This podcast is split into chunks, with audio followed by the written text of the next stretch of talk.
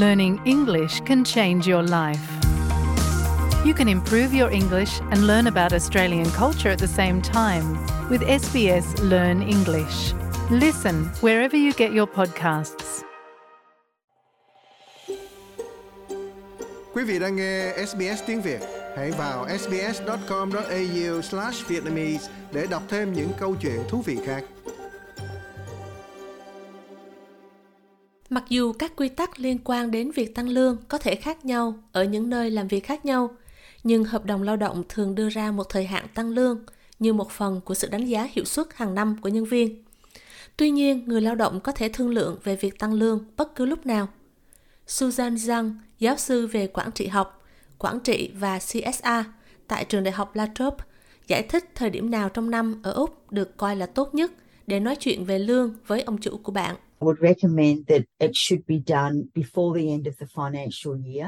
Vì vậy, tôi muốn đề nghị rằng việc này nên được thực hiện trước khi kết thúc năm tài chánh. Như vậy, năm tài chánh kết thúc vào ngày 30 tháng 6. Đó là khi ngân sách và tài chính được thiết lập cho năm tới. Ngay trước khi kết thúc năm tài chính đó, chẳng hạn như từ khoảng tháng 4 đến tháng 5, đó sẽ là thời điểm bạn yêu cầu một cuộc họp để thảo luận về bất kỳ khoản tăng lương tiềm năng nào để nó được đưa vào ngân sách cho năm tới. Việc tăng lương hàng năm cho người lao động cũng có thể là quyền lợi hợp pháp của họ. Hầu hết các nơi làm việc ở Úc đều được bảo vệ bởi hệ thống công bằng nơi làm việc, một bộ luật về bảo vệ người lao động tại nơi làm việc. Hệ thống này bao gồm các tỷ lệ lương bổng, quy định mức lương tối thiểu hợp pháp cho người lao động trong các ngành và nghề cụ thể. Nhân viên nhận lương bổng có quyền được hưởng mức lương tăng tối thiểu hàng năm, theo quyết định của Ủy ban Công bằng nơi làm việc, theo sau các cuộc đàm phán của công đoàn. Những nơi làm việc có thỏa thuận doanh nghiệp cũng có những quy định về tăng lương tối thiểu hợp pháp. Các thỏa thuận này là kết quả đàm phán giữa người lao động, đại diện của họ và giới chủ nhân. Giáo sư Dân cho biết, bước đầu tiên trước khi yêu cầu tăng lương là tìm hiểu xem bạn có được bảo vệ bởi một loại lương bổng hoặc một thỏa thuận doanh nghiệp hay không. Và không có gì ngăn cản bạn đàm phán tăng lương vượt quá mức lương tối thiểu mà bạn được hưởng một cách hợp pháp. So they can negotiate a pay rise for Họ có thể thương lượng tăng lương cho bất cứ điều gì vượt trội. Họ có thể thương lượng về các khoản tiền thưởng hoặc hợp đồng nằm ngoài thỏa thuận thương lượng của doanh nghiệp. Hoặc họ có thể đàm phán về việc thay đổi sự phân loại tay nghề đối với vị trí của mình nếu họ đang làm nhiều hơn những gì được mô tả trong bản mô tả vị trí công việc và họ cần nêu rõ sự vượt trội đó. Điều đó có thể sẽ cho phép họ sau đó được tăng lương. Theo chuyên gia về nhân sự Karen Gately, nhiều người cảm thấy không thoải mái khi yêu cầu mức lương cao hơn hoặc thăng chức. Nhân viên đến từ các nền văn hóa khác nhau và có môi trường tại nơi làm việc khác nhau, thậm chí có thể coi đây là một hành vi bất lịch sự hoặc có thể đã vi phạm quyền hạn của người ở vị trí cao hơn. Tuy nhiên, bà nói điều quan trọng là phải lên tiếng khi bạn tin rằng việc tăng lương là cần thiết, hợp lệ hoặc bạn đáng được tăng lương. Some employers don't want to give people more money, right? And they will say no, but it's not because it's an unreasonable request. Một số nhà tuyển dụng không muốn trả nhiều tiền hơn và họ sẽ từ chối. Nhưng không phải đó là một yêu cầu vô lý. Nếu bạn xứng đáng nhận được nhiều tiền hơn cho sự đóng góp của mình, thì về mặt văn hóa, yêu cầu tăng lương là điều hoàn toàn có thể chấp nhận. Đại đa số mọi người ở Úc sẽ nói, chắc chắn rồi, hầu hết các nhà tuyển dụng sẽ đồng ý như vậy. Vì vậy, có thể có những trường hợp ngoại lệ nhưng hãy hiểu biết một sự thật về văn hóa nơi làm việc của Úc là như vậy, để giúp bạn tự tin rằng việc bạn đặt ra yêu cầu là hợp lý.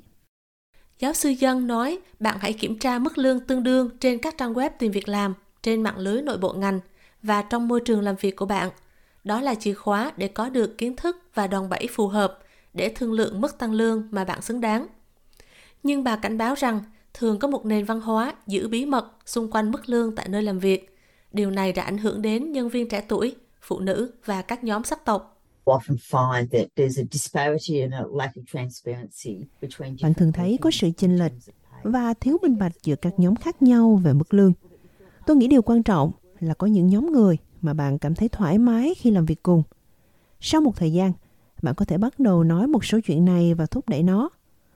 Một điều khác bạn có thể làm là nếu bạn có đại diện nghiệp đoàn tại nơi làm việc bạn cũng có thể hỏi những người đó, vì họ sẽ có nhiều ý tưởng hơn về mức lương nơi làm việc. Michelle O'Neill là chủ tịch Hội đồng Công đoàn Úc. Bà nói một đại diện công đoàn cũng có thể giúp bạn thu thập thông tin về mức lương mà người lao động kiếm được ở những vị trí tương đương trong toàn ngành. Dữ liệu này có thể hữu ích khi đàm phán tăng lương. can find out how someone who might be doing the same job working for a different company or in a different organization. Bạn có thể tìm hiểu xem một người có thể đang làm cùng một công việc, làm việc cho một công ty khác hoặc trong một tổ chức khác như thế nào. Họ nhận được mức lương ra sao? Bạn cũng có thể có như một phần trong lập luận của mình là những người khác đang được trả một mức lương tương tự như vậy để làm cùng một việc. Bà O'Neill lập luận rằng, việc thương lượng các điều kiện trả lương tốt hơn với tư cách là thành viên công đoàn và cùng với những người lao động khác thì sẽ dễ dàng hơn là bạn tự thương lượng một mình. Even if your workplace hasn't had an agreement before, you can join together with other workers in the union. to Ngay cả khi nơi làm việc của bạn chưa có thỏa thuận trước đó, bạn có thể tham gia cùng với những người lao động khác trong nghiệp đoàn để nói rằng chúng tôi muốn thương lượng một thỏa thuận cho tất cả những người làm việc ở đây. Đây là cách tốt nhất để tăng lương. Làm việc riêng lẻ thì luôn luôn khó khăn hơn. Bằng chứng cho thấy các thành viên trong nghiệp đoàn ở Úc trung bình được trả nhiều hơn 312 đô la một tuần so với những người không ở trong nghiệp đoàn. Bà O'Neill khuyến nghị trước khi tự mỗi cá nhân yêu cầu tăng lương thì người lao động là thành viên công đoàn cũng có thể tìm kiếm sự hỗ trợ từ công đoàn để giúp họ chuẩn bị. Công đoàn có thể cung cấp các hướng dẫn và nguồn lực để giúp người lao động điều hướng quy trình thương lượng một cách hiệu quả. I think it's always important to be well prepared, and that's what a union can help you with. So thinking about what Tôi nghĩ việc chuẩn bị kỹ lưỡng luôn là điều quan trọng. Đó là điều mà nghiệp đoàn có thể giúp bạn. Hãy suy nghĩ về những lập luận, các loại ví dụ. Lần cuối cùng bạn được tăng lương là khi nào? Công việc của bạn có thể đã thay đổi ra sao? Chẳng hạn bạn có nhiều trách nhiệm hơn. Bạn làm việc theo các khung giờ khác trước đây. Công việc của bạn căng thẳng hơn và bạn đã học được những kỹ năng mới. Tuy nhiên, bạn không cần phải là thành viên công đoàn để yêu cầu tăng lương. Nếu bạn tự mình đưa ra yêu cầu, thì giáo sư Dân khuyên bạn nên tập trung thảo luận vào giá trị mà bạn đang mang lại. But I'd be really focusing the argument around what you've achieved in your job, to looking at sort of evidence. Tôi thực sự sẽ tập trung việc tranh luận chung quanh những gì đã đạt được trong công việc, xem xét những bằng chứng mà bạn có. Bạn có thể chứng minh chẳng hạn, hiệu quả đạt được có cao hơn không? Hay bạn có thể chứng minh bạn đã mang lại một số tiền nhất định hoặc một số khách hàng mới nhất định, hoặc bạn đã thay đổi quy trình làm việc để mang lại hiệu quả hoặc hiệu suất cao hơn. Còn theo chuyên gia về nhân sự Karen Gately, cách bạn yêu cầu tăng lương có thể khác nhau tùy thuộc vào nơi bạn làm việc và người mà bạn sẽ nói chuyện. Nhưng bà nói rằng không cần phải suy nghĩ quá nhiều về tình hình này. It's always a one-to-one conversation. And again, it'll depend on the availability of these Đây luôn luôn là một cuộc trò chuyện, một đối một.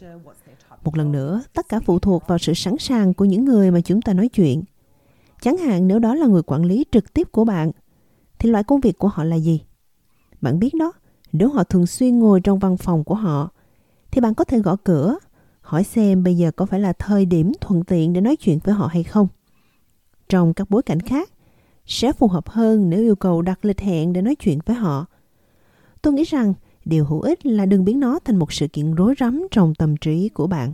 Giáo sư Dân cũng nói điều quan trọng là phải duy trì một thái độ chuyên nghiệp khi đưa ra yêu cầu tăng lương. And you're actually asking for a pay rise, it's really important to not be emotional and to use Khi bạn thực sự yêu cầu tăng lương, support điều quan trọng là đừng quá xúc động.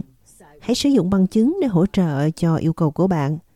Thay vì nói, chà, tôi làm việc chăm chỉ, thời buổi này khó sống lắm.